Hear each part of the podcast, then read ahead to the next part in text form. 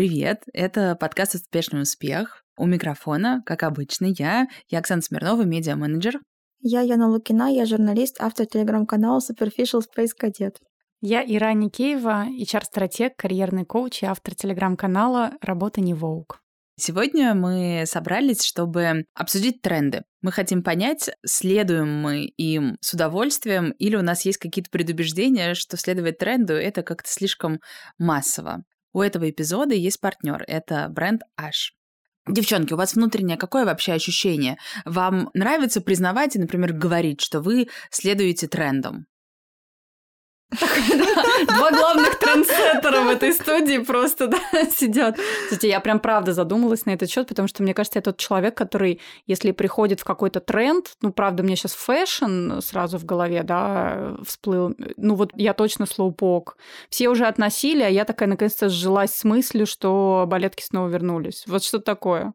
Мне кажется, вообще у, у даже выражение следовать трендам есть какой-то негативный оттенок. То есть я не знаю никого, кто бы говорил такой, я следую трендам. Разве что это какой-то супер карикатурный, мне кажется, персонаж, да. А так, ну, есть, правда, какой-то негатив, связанный со следованием трендом.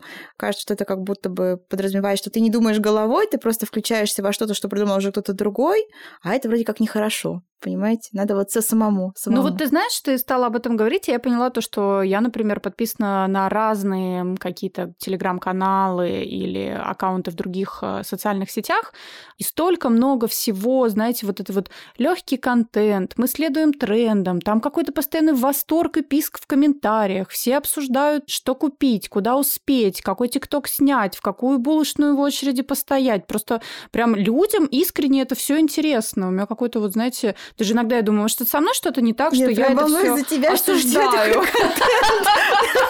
Я люблю осуждать. Видео собираю это и потом рефлексирую. Поэтому, не знаю, вот у вас как вообще есть, кстати, личный какой-то негатив к тому, что большое количество людей с большим удовольствием следует каким-то трендам. Вот общий тренд лететь в какое-то единое место, и оттуда выкладывается одни и те же фотки с ракурса. Это же не обязательно тренд. То есть то, что ты сейчас называешь, это не означает, что это тренд. Просто да, есть вот, знаете, такие подборки, гид 25 лучших мест для инста-снимков в Москве, например, да, и люди ходят, снимаются на фоне этих стен, окошек, э, дверей, витражей. Лавандовых Я... полей. Типа, в Москве-то да, есть такие много. Да, это обычно то, что люди в Москве. А, но я бы не сказала, что это тот тренд, про который, про который, наверное, мы сейчас говорим. Это немножко другое. Это скорее какие-то ну, лайфхаки по жизни.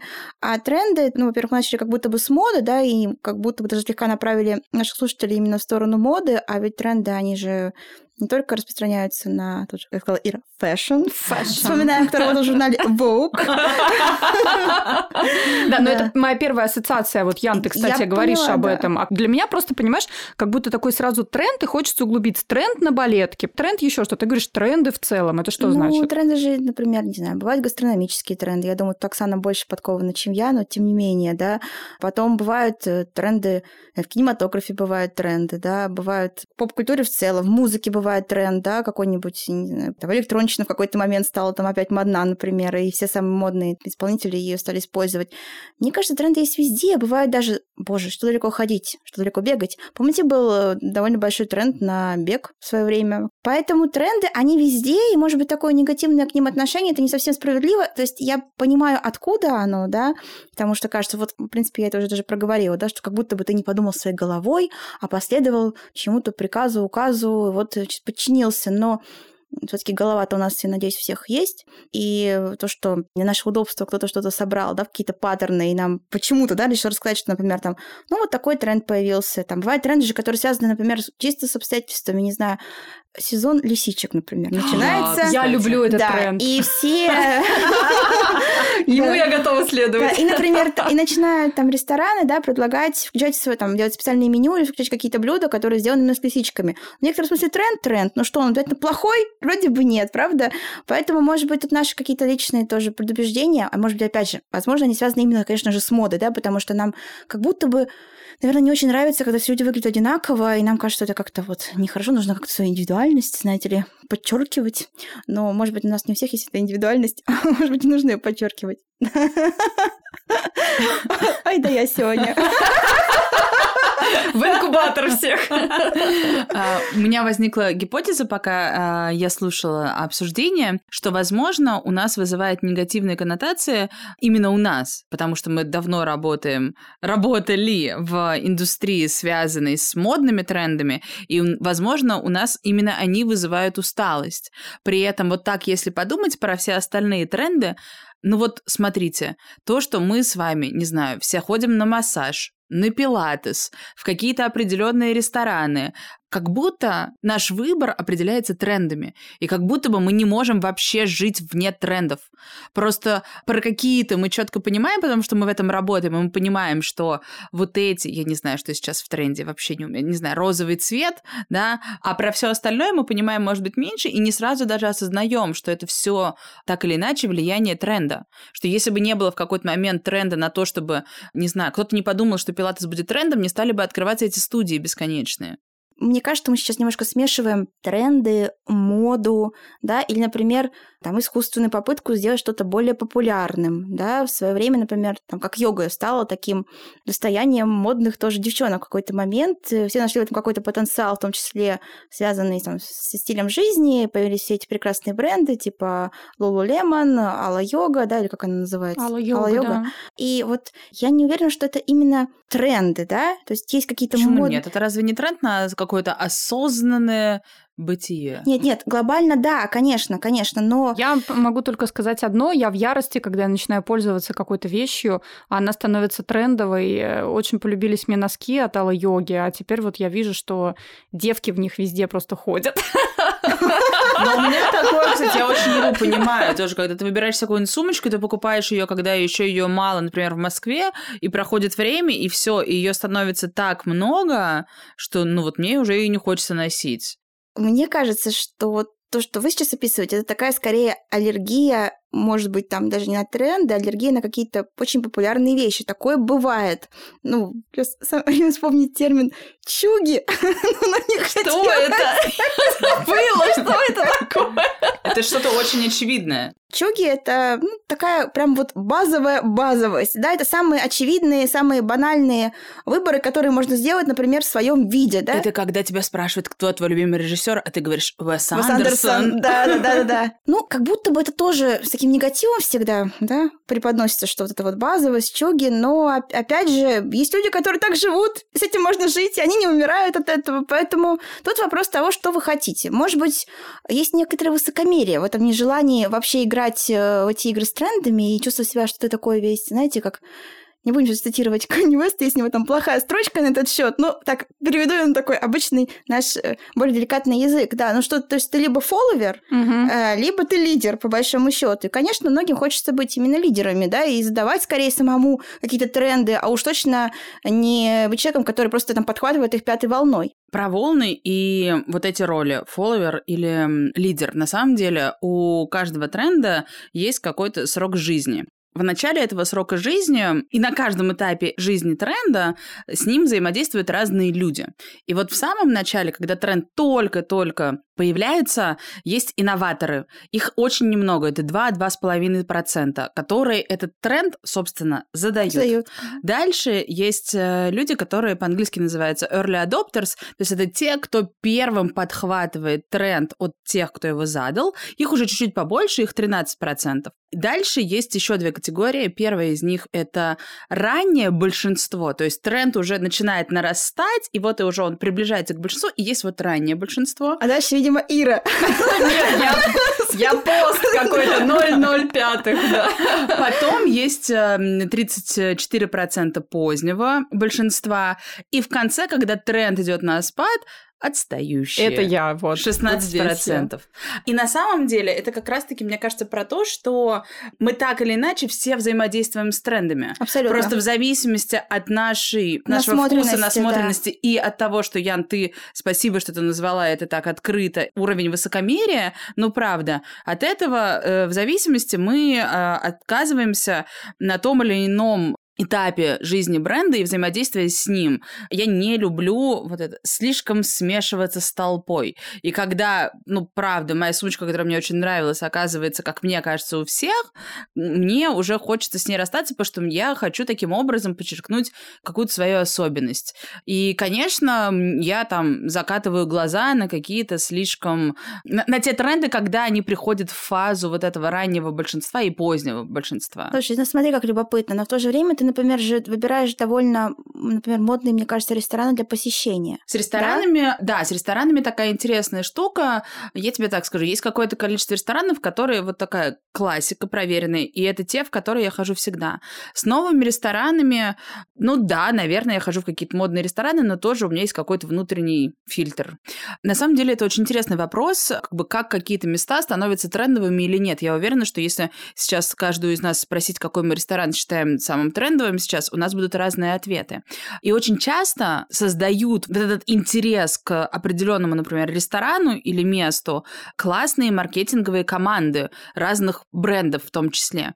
И поэтому я решила воспользоваться моментом и пригласить наших с вами подруг и больших экспертов из бренда Ash, чтобы раскрыть эту тему с их стороны, как они выбирают для своих маркетинговых активностей места, события и людей, и потом это дальше становится трендовыми локациями. И сегодня с нами в студии Даша Кузовлева, бренд-директор бренда Аш, и Катя Лоскова, которая занимается креативом в бренде Аш, а еще э, ведет телеграм-канал э, «Серьезный подход». Э, девчонки, в прошлом летом у вас был классный ивент, он проходил в ресторане Deep Fried Friends, и он был посвящен запуску коллаборации бренда Аш с Сэмпл и художниками, которых Сэмпл представляет. Расскажите, что это был за проект, что он значит для вас лично и для бренда Аш? Всем привет! Спасибо, что позвали нас к себе в гости. Расскажу пару слов э, про проект Sample. Это была фактически экспозиция арт-объектов, то есть у нас было пять художников, мы дали им полную свободу, и они просто творили. Мы им прислали базовые эко-кеды белые, и сказали, вот, это ваш материал, делайте с ним что хотите. И у нас были все художники очень разные. Кто-то залил эти кеды в скульптуру, кто-то разрисовал их, кто-то сделал аппликации, кто-то нашивки. В итоге у нас была презентация, на которой Оксана как раз э, у нас тоже была, и это была презентация в DFF. Мы делали как выставку, потом эту выставку перенесли в цветной, был поп-ап. И дальше проект закончился, но но, тем не менее, проект получился настолько классным, что наш центральный офис решил, что это стоит произвести, и мы запустили эти пары в продакшн. И с прошлого лета прошел фактически год, и в итоге выходят три модели с Варей Чельцовой, с Глебом Барам и с Наташей Гончаровой. Расскажите, как вообще возникла эта идея, что, какое у вас было самое сильное желание, почему вы решили ее придумать и воплотить, что хотелось донести? У нас, в принципе, на глобальном уровне изначально был проект Ашхаб, где команда бренда сотрудничает с молодыми художниками, и у нас была география от Парижа до Шанхая, но в этом проекте не было России, и на следующий сезон, когда на совещании очередном с хед-офисом э, спросили, что бы я хотела сделать, какой проект глобальный запустить. Я сказала, что мы хотели бы сделать проект с художниками в России, потому что у нас очень много классных ребят, которые действительно могут сделать что-то в том числе и в эко-повестке, потому что это направлено на развитие именно этой темы, и коллаб был сделан на базе кроссовок из эко-коллекции. Не будем лукавить, на самом деле мы с Дашей увлеклись современным искусством, наверное, как раз года три как, и наше просто желание что-то сделать э, в этом направлении как-то совпало с трендами, видимо, которые задавал в том числе хед-офис. И когда они так вскользь упомянули о том, что можно сделать историю с э, современными художниками, мы зацепились за это и решили эту тему развить. И она дошла до какого-то невероятного уровня, видимо, потому что уровень нашего желания тоже зашкаливал. Вот она главная мотивация, конечно, просто очень сильно хотеть. Мне кажется, даже это важнее, чем то, попадает это в тренд или нет. Когда очень хочется, дальше потом случается. Сколько после этого случилось коллабораций с художниками, если подумать так? Наверное, довольно много. Кто задал тренд? Ну, не хотим присваивать себе э, заслуги коллег, вот, но Да, было немало сделано потом союзов с художниками, и в том числе с нашей прекрасной Варей Чельцовой, по-моему, ее просто на части разрывают теперь э, с коллаборациями, и она прям на расхват. А вот, кстати, как вы думаете, в какой-то момент, когда так много становится одного персонажа в инфополе, как меняется восприятие этого персонажа потенциальными покупателями?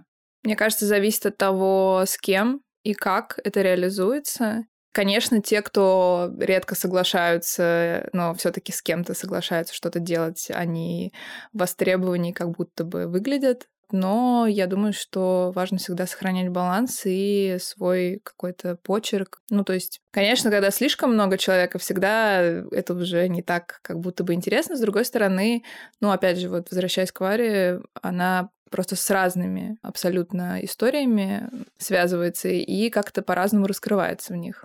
Но вообще тандем моды и искусства, он сейчас определенно в тренде. Все практически большие модные дома тоже делают коллаборации с художниками. И как вот вам кажется, понятно, что тренд, э, чем он хороший, чем он, наверное, плох, тем, что он все равно имеет какую-то конечность. Как вы думаете, куда дальше пойдет? На самом деле сейчас а, происходит глобальная тенденция, что после пандемии всем очень хочется путешествовать. И история с а, брендированием, например, мест отдыха, например, пляжей в этом сезоне просто бренды как не в себя брендируют Сан-Тропе и прочие курорты. Мы тоже готовим, на самом деле, историю в этой теме. Это будет а, проект Ash Hotel. Мы выпустим его в следующем сезоне. Наша глобальная команда сейчас уже работает над этим проектом в, в Азии, а мы пока раздумываем над тем, какой же отель выбрать для брендирования в России. Девчонки, а расскажите вообще, как э, а, бывают ли какие-то изменения внутри самого бренда, не знаю, в корпоративной культуре или в том, как бренд, э, не знаю, говорит о себе? Вот бывают ли эти изменения связаны с тем, что возник какой-то тренд в индустрии? Ну, у нас сейчас происходит некое омоложение аудитории на глобальном уровне. Вот это скорее такой тренд общеглобальный всех брендов, потому что понимаем, что аудитория растет, взрослеет, и она меняется, и надо захватывать новую. Но это абсолютно глобальный тренд, который присутствует на fashion-рынке. Такое заигрывание с очень молодой аудиторией. И, безусловно, переход в digital в какой-то момент и мы этому тренду следуем. Здесь мы, например, запустили приложение пару лет назад уже и активно его развиваем. И мне кажется, что мы задали некий тренд на геймификацию в эпе. И, в принципе, я знаю, что там некоторые коллеги на рынке повторяют в том числе наши идеи с геймификацией, что мне немножко льстит, откровенно говоря. Вот, э, понимаю, что за нами следят, вот, но это приятно. И это та история, которая очень хорошо отрабатывает. Это реально то, что здорово повышает вовлеченность, классно увеличивает а, скачивание, такой большой лайфхак для брендов.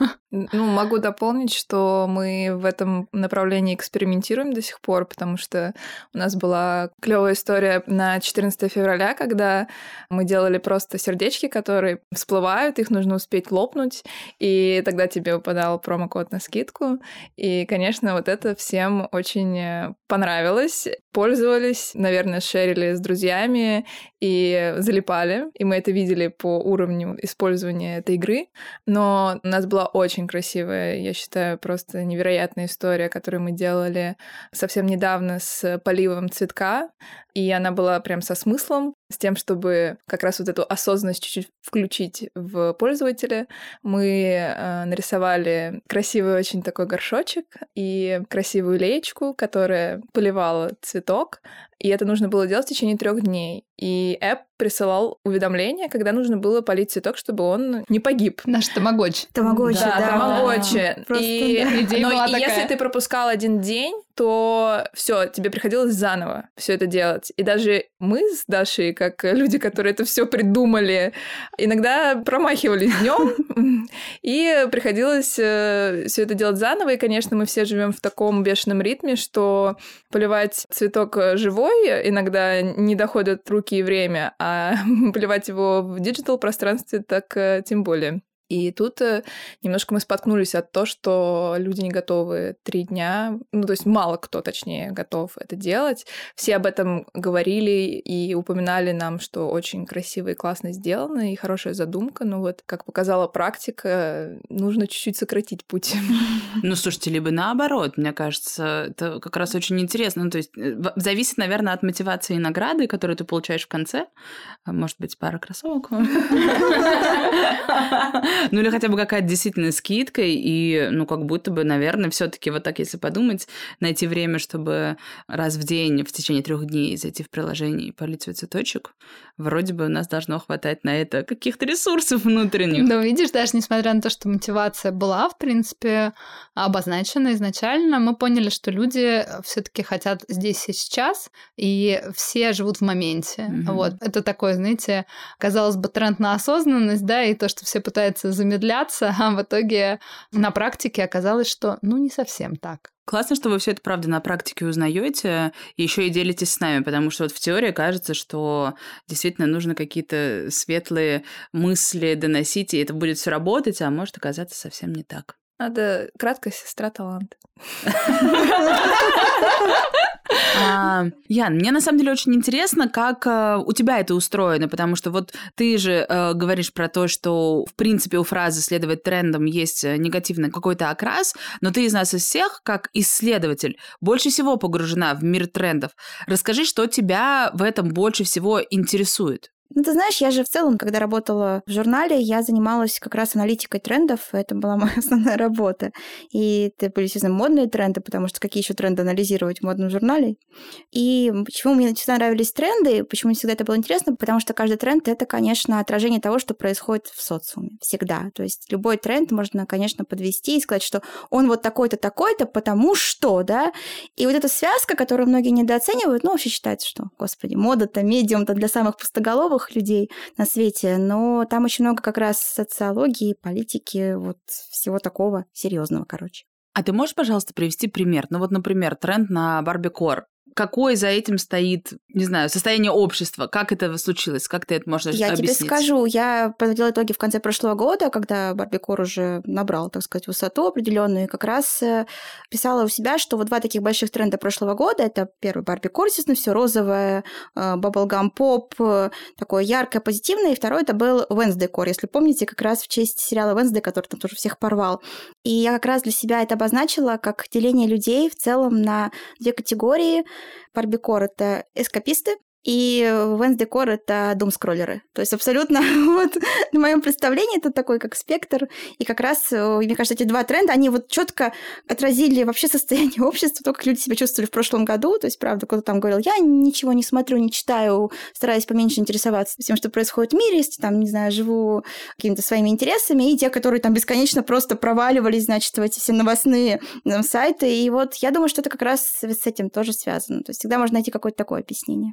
Слушайте, я как слоупок продолжаю немножко рефлексировать на затронутую такую нами тему погруженности в какой-то стиль и образ жизни, и отсюда твой личный уровень насмотренности, твой личный уровень культуры, который дает тебе самому понимание, условно, попсовый это тренд или нет.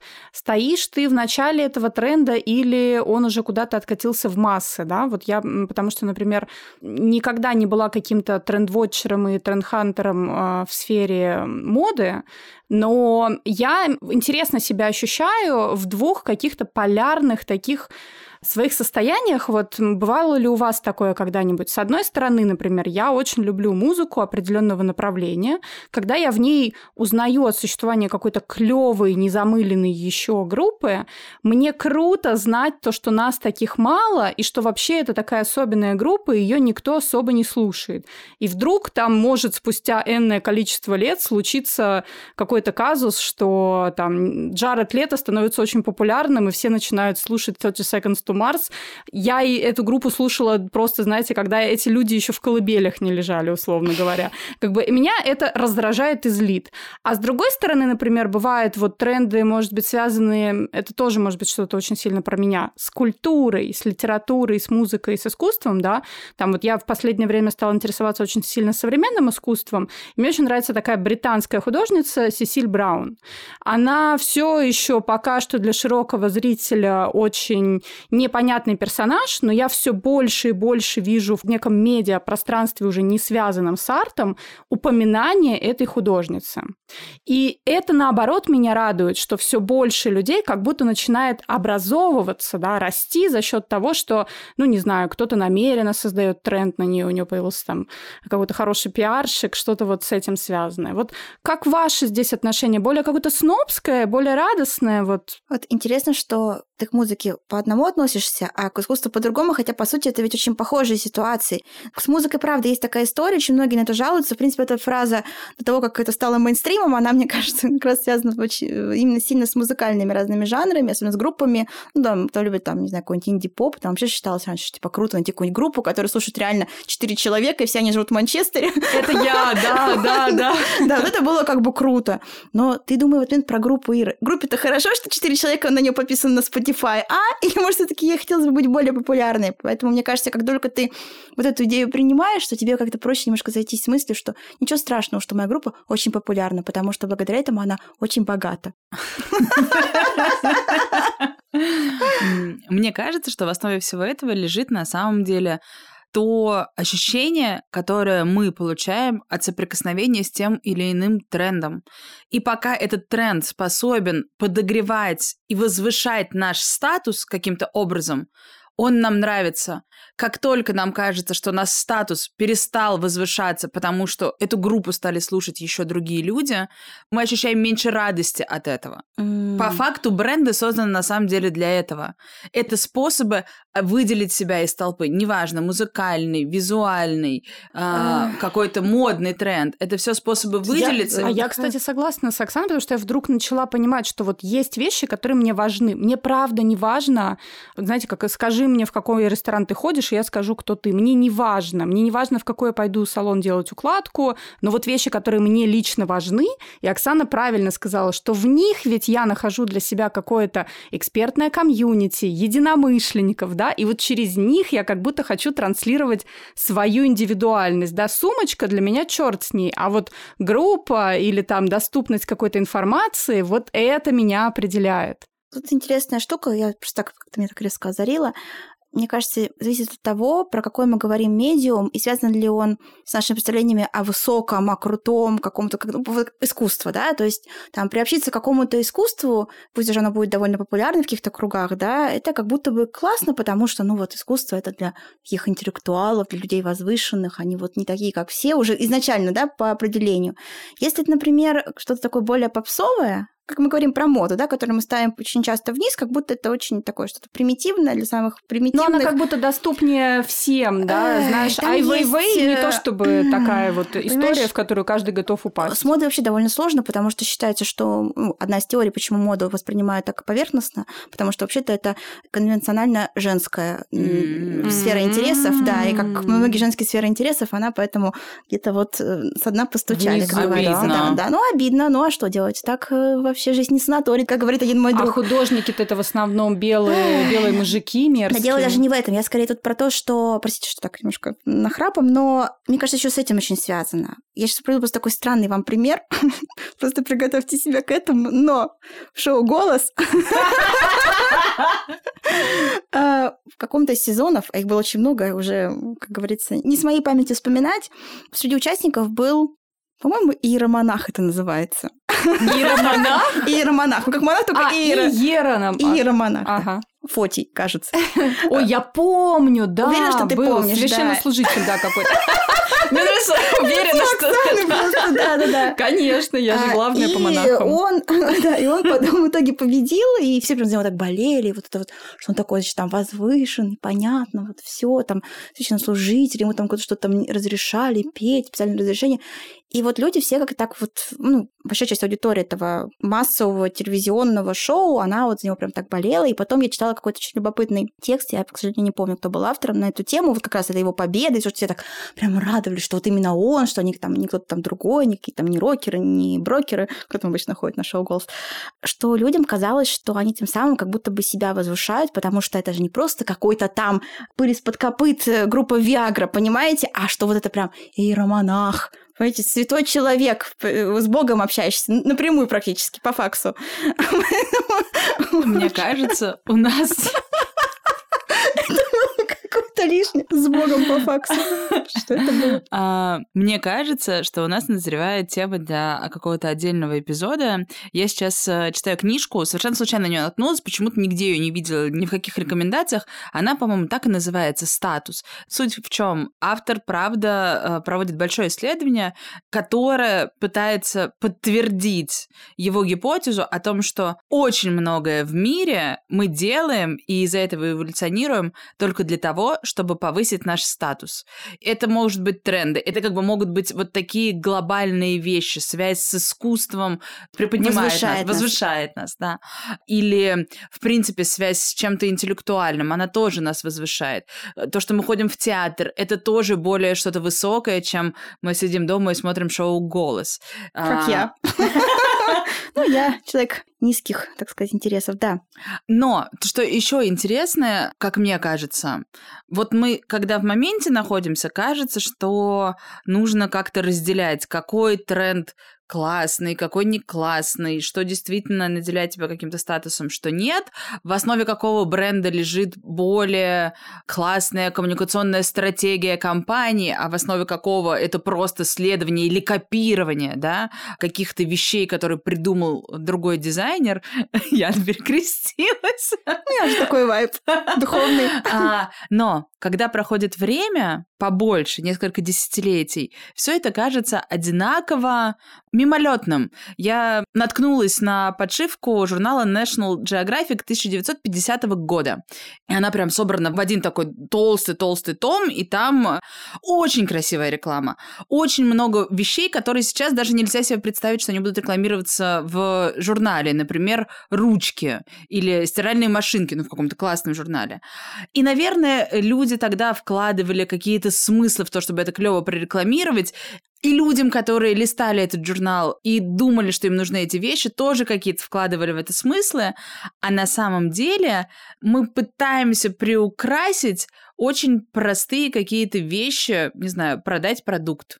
Ну да, так, так, так и работает реклама, для этого она и придумана, конечно, чтобы какие-то создать дополнительные смыслы для простого, по сути, какого-то предмета. Наверное, тут во мне говорит э, какой-то маркетолог, да, и я когда придумывала какие-то идеи для классных коммуникационных активаций для брендов, мне всегда хотелось сделать что-то необычное. Но когда я смотрю на что рекламировалось в журнале и каким образом выглядели рекламы 70 лет назад, они все все равно выглядят примерно одинаковыми. И, может быть, не нужно пытаться быть таким особенным. Может быть, нужно взять то, что сейчас в моменте понятно, узнаваемо большому кругу людей и сделать по канонам вот этого текущего тренда. Да ты просто сейчас говоришь, вот глобально ты говоришь, простите, тоже какие-то тренды, видимо, и в рекламе в том числе, знаешь, которые в то время, допустим, были характерны и актуальны, а в наше время уже не очень. Просто хочу, чтобы немножко, так сказать, отстоять э, рекламу середины прошлого столетия перед тобой.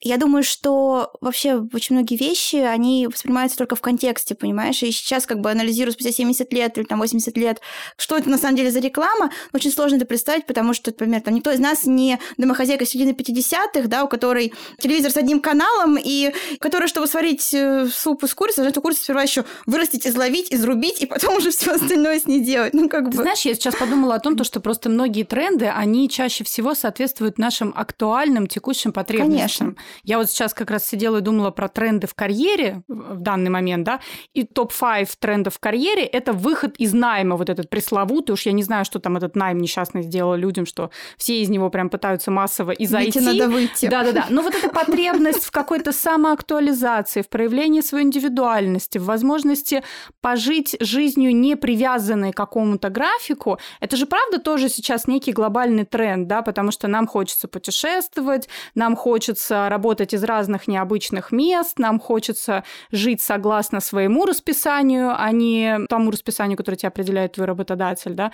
И вот эта вот какая-то потребность общечеловеческая, она то ли этот тренд создает, то ли наоборот маркетологи ее ощущают и подхватывают, да, и поэтому с продуктами то же самое. Ну вот действительно у домохозяек была потребность в стиральном порошке, где они о нем еще могли узнать из интеллектуальных журналов. Получается, что практически все тренды, кроме моды, они на самом деле показывают, сколько между нами общего. И по идее это какая-то приятная вещь, которая должна нас объединять, если у нас есть тренд на выход из найма, на то, чтобы работать удаленно, на то, чтобы ездить в какое-то классное место отдыхать. Это говорит о том, что у нас много общего. Но при этом, когда мы видим такое в моде, мы бесимся, потому что мода, по идее, ну, в принципе, одежда, может выполнять функцию отличительных черт каких-то в нас.